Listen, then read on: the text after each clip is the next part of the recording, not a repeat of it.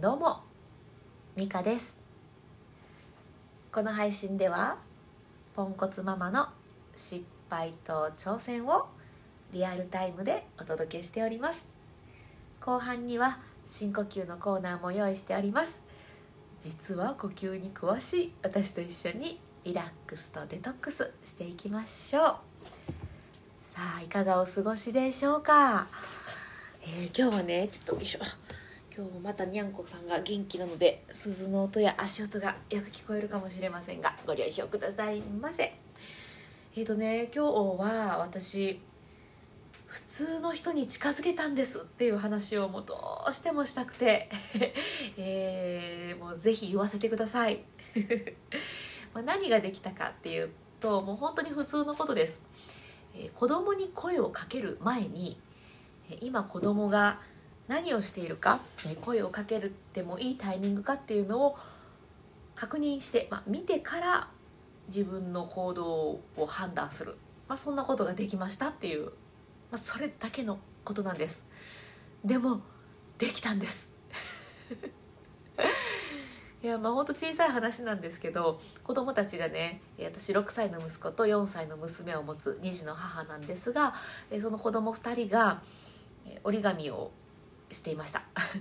お兄ちゃんこれどうやってやるの？いやここはこうやってな。みたいなそういう、まあ、折り紙に集中してすごい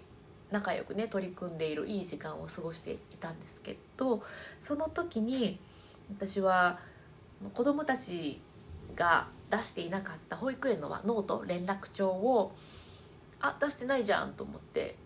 出してやってこう声をかけそうになったんです。というかこれまではかけてました。子供が今何してるかっていう様子も見ずに自分が「あそういえばノート」って気が付いたらもうそのまま口から出ちゃう「ノート 」って言っちゃうっていうあの、まあ、そういうタイプのポンコツなんですけど うんそれが昨日はねこうノートの「ノー」を言う直前に「おっと!」っていうふうに我慢をしてあのあ今子供たち折り紙で楽しんでる今声かけなくてもいいよねみたいな感じでぐっと我慢ができたんですね。もう嬉しくっていや私普通のことできた と思って。本当にこれまではあの自分のことばっかりでノートって思ったらノートって言っちゃう自分が本当に嫌でいつかのノートのことを ノートのことじゃないわ。あの相手のことを見て相手のタイミングをちゃんと把握してね声をかけてあげられるような人になりたいなと思っていたので、はあ、私になりたい人になれてきたんじゃんと思ってすごい嬉しかったんです。っていう小さい話です。まあここまでだとねこのポンコツがちょっとマシになりましたっていう話だけになるので、えっと、もうちょっと踏み込んで話をすると、うん、なんで私がそれができるようになったんだろうっていうところまで思いを馳せてみました。えっ、ー、とこれはね私自分のことを満たしてあげれてきてるのかもっていう、えー、そんな答えを導き出しました。うん。まあえっ、ー、と何歳ぐらい子供がうんと5歳えっ、ー、とね確か2年ぐらい前だったと思うんですけど2年ぐらい前から、えーと、私はこの音声配信を始めたんだったかな。でその頃から早起きを始めたんですね、まあ、子供が割と夜ぐっと寝るようになったからできているっていうことでもあるんですけど早起きを始めて朝の、まあ、30分とか1時間とかをもう自分だけのために使っています今。なんか私はこれから何をしていきたいんだったっけなとかこれまで何を大事に思ってたんだっけなとかそういうのを振り返るもう自分のためだけの時間っていうのを過ごしています。もう至福の時間なんです。本当にねもう子供を産んでから何て言うんでしょう。自分のことなんか後回しでまずはおむつだ。まずはお風呂だ。まずはご飯の準備だ。お母さんはいはいかしこまりました。お母さんはいはいかしこまりました。っていう感じでもう自分のことをやる時間ってほとんどうんまああったのかもしれないんですけど感覚としてはゼロでした、うん、あったかもしれないけども覚えてないですそんなの。もうそんな感じで過ごしてきていたんですね。でもともとも私自分一人の時間っていうのがないと厳しいタイプで。結婚した後もねこの2人の時間も大事だけど1人の時間もどうしてもいるのでちょっと1人で散歩に行くとか そんなもしょっちゅうしているぐらい1人の時間が必要な人間なのに、まあ、小さい子をね家に置いて散歩に行くわけにもいかず。うんなんかもうずっとだから約6年か。約6年そういう風に過ごしてきていたんですよね。あまあ音声配信始める前だからまあ4年5年とかですかね。でそうなってきた時に、えー、ようやくね1日30分とかでも自分と向き合う時間を作れたことでなんか私これがしたかったんだなっていうのが分かってきたりうんと、まあ、この配信のね今日これ話そうかなとかそういう自分の楽しみっていうのが作れてきて自分のことを満たしてあげれてきているっていうなんかなんか最近はそういう実感がとってもあります。でそうなってくると相手にも目を向けやすいなって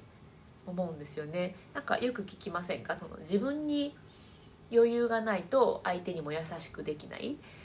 自分を満たしてあげないと相手のことを満たすことはできないっていうなんかそういう言葉をよく聞くんですけどまさにこれだったんだなっていうのを、うん、昨日のね 普通のこと で感じました。うんまあもちろんねポンコツが治ったわけじゃないのであれですけどうん自分っていうもの、うん、自分がいくらポンコツでもね私にとっては私一人だけなのでその自分を大事にしてあげれた。っていうまあその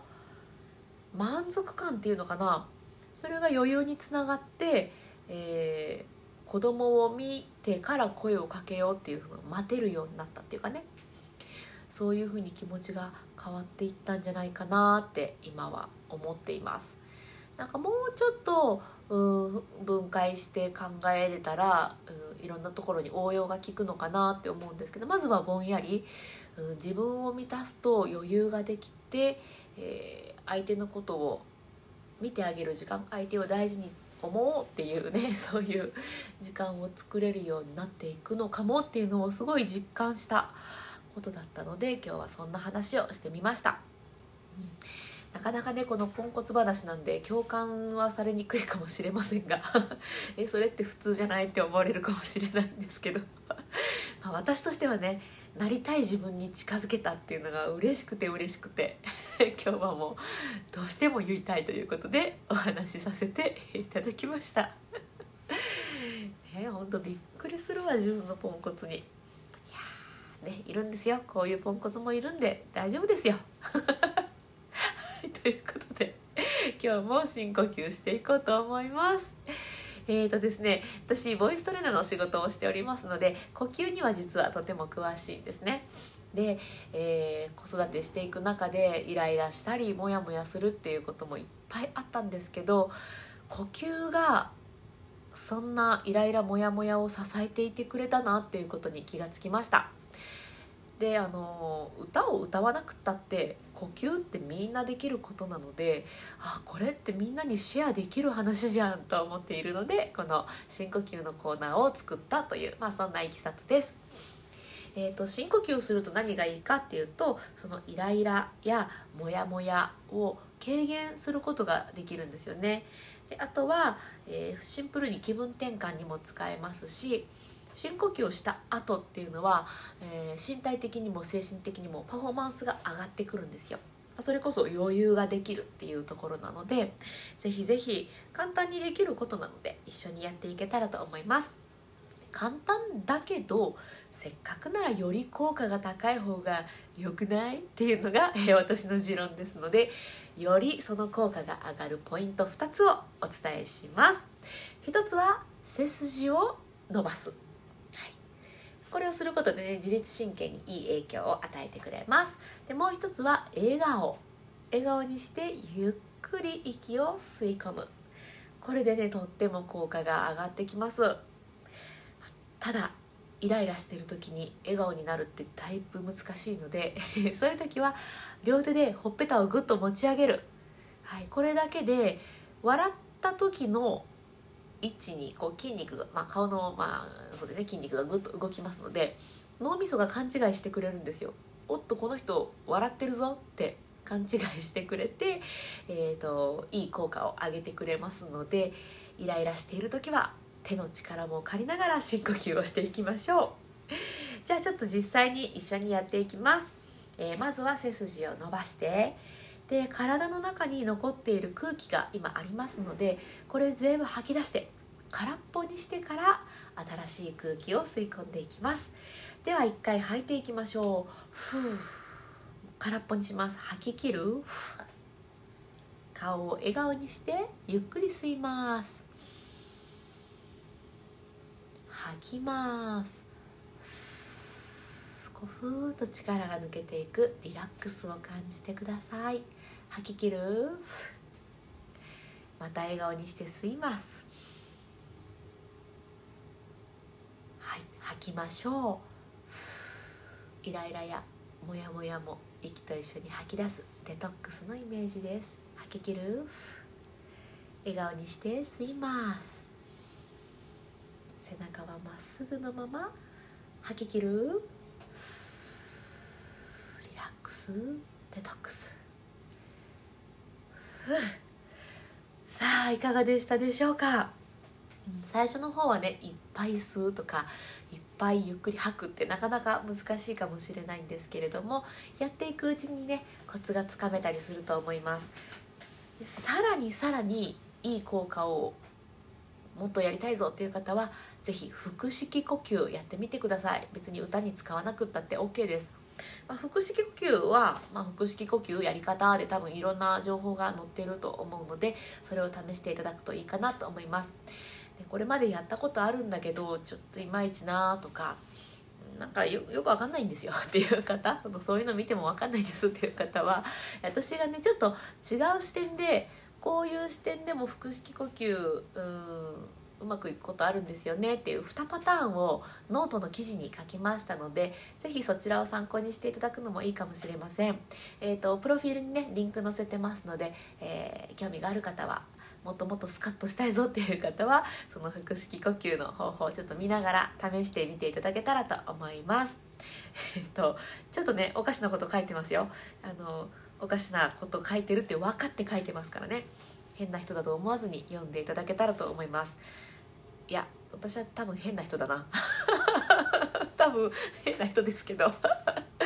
ままああのこういう方法もありますよっていうことが書いてますので。はい、あのちなみに名前はメルヘン呼吸という名付けた変な呼吸法がありますので、えー、興味がある方は是非覗きに来てください。ということで、えー、今日もねあそうだそうだ。最近ね、えー、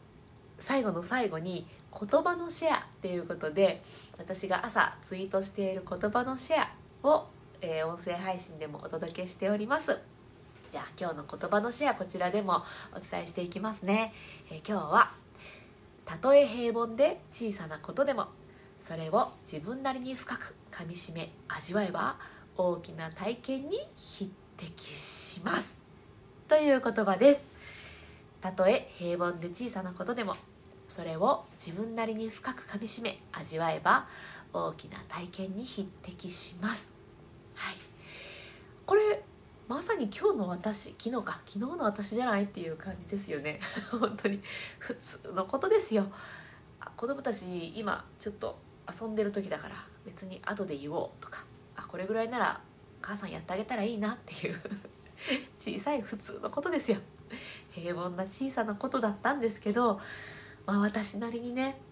深くかみしめて味わいました。いや私普通の人に近づけたんちゃうんって。い う本当にでもまさに大きな体験に匹敵してるなって。いや思うな。いやいい言葉ですね。にゃおうにゃおう。そうかそうか。最近ちょっと猫ちゃん元気ですね。どうしたどうした？いや今日もね最後まで聞いてくださってありがとうございました、えー、ぜひぜひ今日も充実の一日にしていきましょう。それではまた。